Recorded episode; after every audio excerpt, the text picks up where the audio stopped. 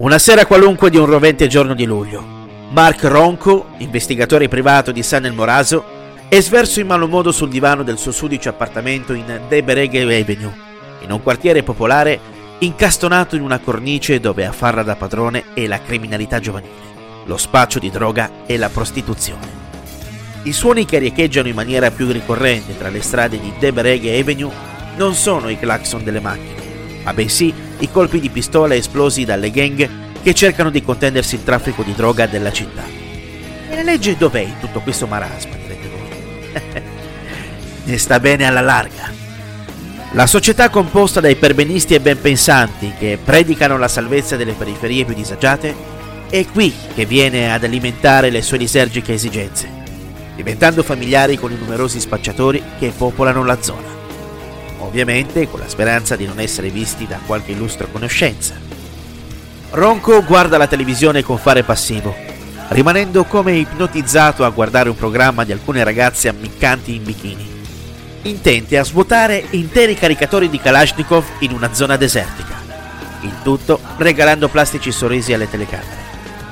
Per terra contenitori con resti di cibo cinese, gettati a terra a favore di qualsiasi forma di vita popoli quella triste catapecchia.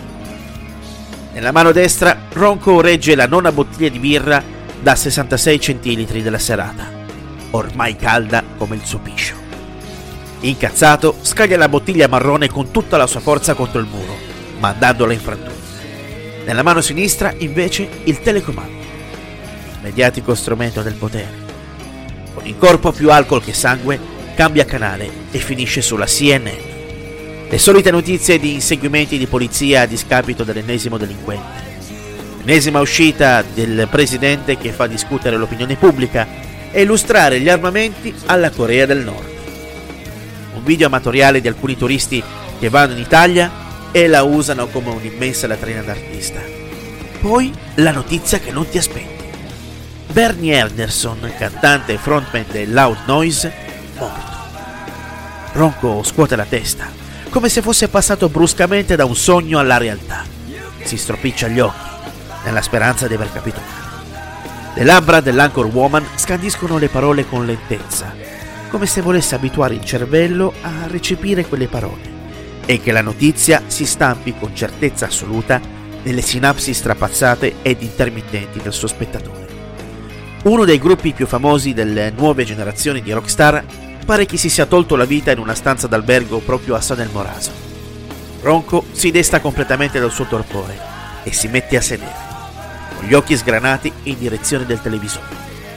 Anderson era una celebrità affermata, grazie alla sua militanza nel gruppo rock The Loud Noise, che ebbe l'apice della sua popolarità nei primi anni 2000. Sullo schermo si alternano improvvisamente scene tratte dai concerti del gruppo e la voce del mezzo busto femminile della CNN continua a descrivere con dovizie di particolari la vita turbolenta di Bernie Anderson. Dall'infanzia segnata dalla violenza subita in tenera età all'abuso di droghe, alcol e farmaci. Vengono anche intervistati i responsabili delle cliniche dove Anderson si è recato più volte per disintossicarsi dalle sue dipendenze. Viene posto l'accento sulle sue debolezze umane, facendone uscire il ritratto di una persona dal carattere fragile, introverso è dedito solamente alle droghe e all'alcol. Ma Anderson era oltre tutto questo. Ed era decisamente molto meglio. Disgustato dal triste circo mediatico che si butta in picchiata con fame rapace sull'ennesimo caso di cronaca, Mark Ronco estrae la sua pistola calibro 44 e spegne a modo suo quella rumorosa scatola comunemente chiamata televisione. Gli ultimi due anni sono stati devastanti per i portatori sani di talento quello vero si intende. Non si era ancora metabolizzata la morte di un'altra grande rockstar internazionale, Kenneth Kelly degli Oversun, e bisogna dare l'addio ad un altro artista, direttamente legato alla figura di Kelly da una profonda amicizia. Non è un caso che la scomparsa di Anderson sia avvenuta nel giorno del 59 compleanno di Kelly. E anche nella stessa modalità. Suicidio per impiccagione. Materiale buono per i complottisti. I demoni di Kelly e Henderson hanno avuto la meglio su ciò che di bello e positivo sono stati in grado di creare grazie ai loro personaggi su questa terra. Fama, ricchezza e talento sono nulla in confronto alla profondità delle ombre che albergano negli abissi più profondi dell'animo umano. Ronco si fionda sulla sua collezione di vinili del periodo d'oro del rock, passa l'indice tra le polverose copertine di quei dischi, muovendolo fino a far ricadere la sua scelta su un Greatest Hits di Rory Gallagher. Posa il 33 giri sul giradischi, mentre la puntina solca la superficie vinilica dell'LP, producendo quel tipico suono che nessun formato digitale sarà in grado di dare. Alza il volume del suo impianto hi-fi, si sdraia per terra e lascia che la magia della musica faccia il suo effetto. Il linguaggio universale più potente al mondo, dopo quello dell'amore ovviamente. In pochi istanti Ronco sprofonda in una dimensione onirica tutta sua, dove realtà e sogno si fondono in un unico elemento. Ora è seduto al bancone di un bar, intento a demolirsi il fegato a colpi di whisky.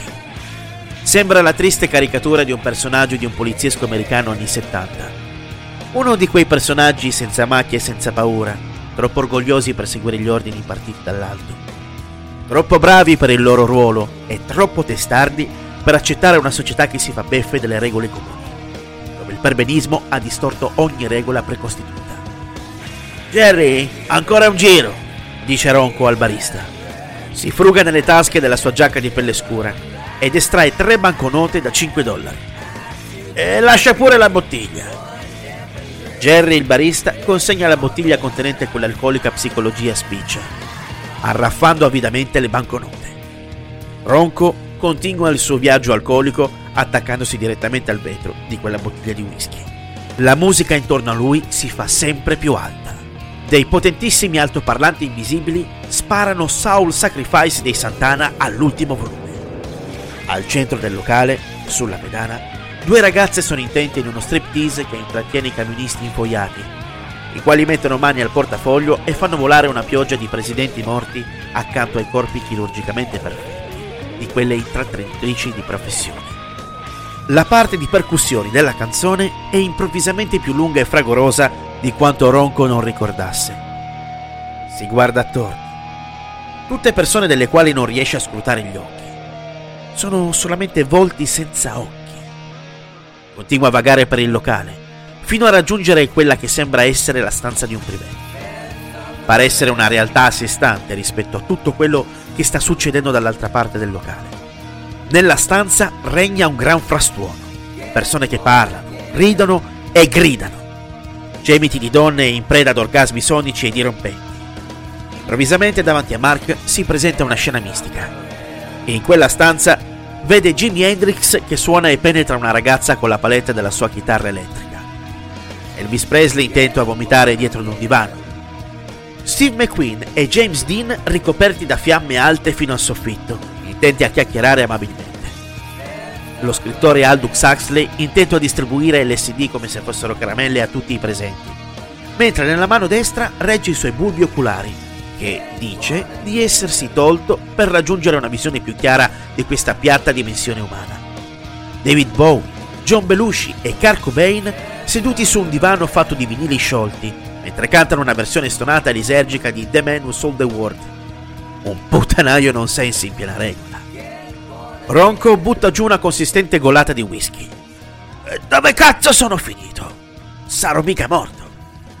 Non è che sono entrato nella hall dall'inferno? si chiede, mentre inizia anche ad abituarsi all'idea.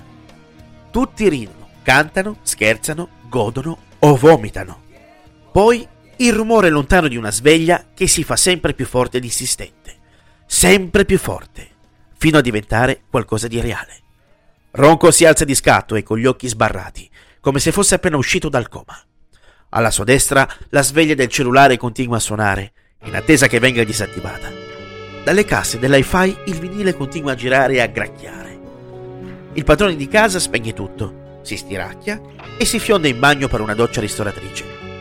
Si veste con tutta calma e raggiunge lo studio della sua agenzia investigativa, posto al piano inferiore della sua abitazione.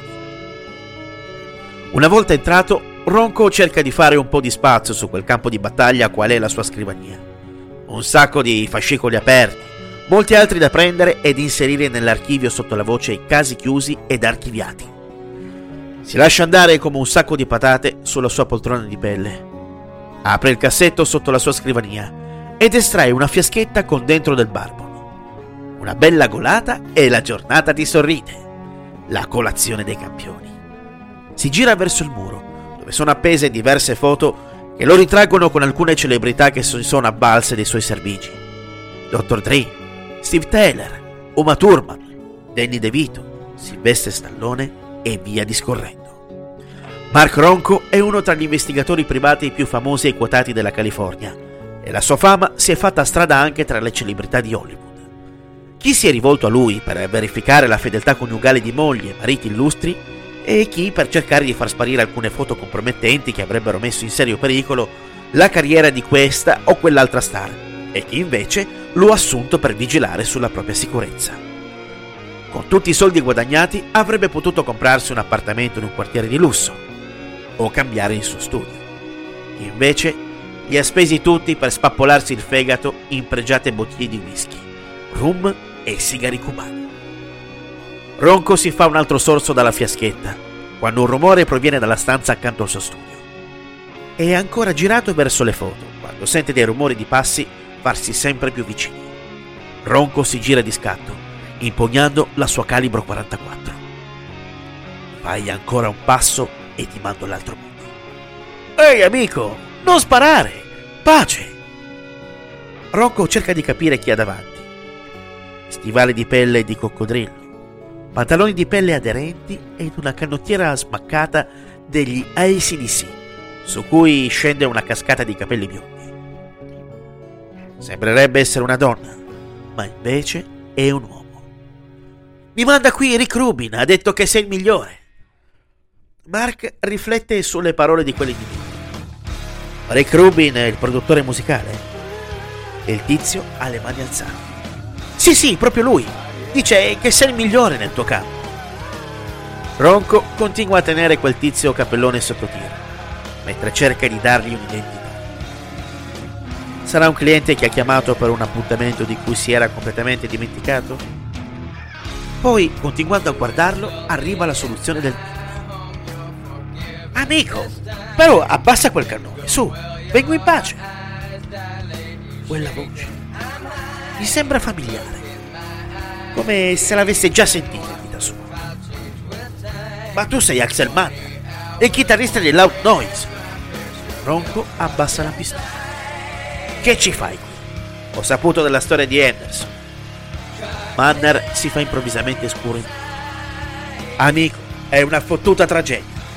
Bernie aveva una vita incasinata, certo, ma mi rifiuto di credere che volesse farla finita. L'altro ieri siamo stati al telefono tutto il giorno e non vedeva l'ora di tornare in sala di incisione. Ronco si lascia cadere nuovamente sulla sua poltrona di pelle. Un altro sorso dalla teschetta. Ma perché viene a dirla a me queste cose?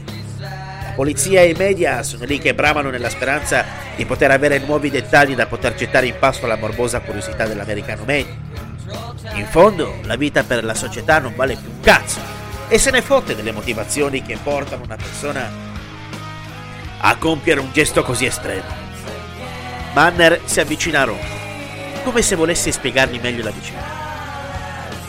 È proprio per questo che sono venuto qui, amico. La polizia ha bisogno di dettagli da passare alla stampa, che non vede l'ora di riempire i giornali e i programmi televisivi con dettagli personali e a volte inventati su Bernie per screditarne la figura. Ah, figli di puttana. Noi siamo rocker, coloro che hanno soldi e fortuna suonando la musica del demonio. Ronco ruota le palle degli occhi come se avesse appena annusato merda di mucca fresca. Eh, ascoltami bene, Rockstar. Non so chi ti abbia detto di venire qui. Se mi stai prendendo in giro o se sei una montatura di qualche genere.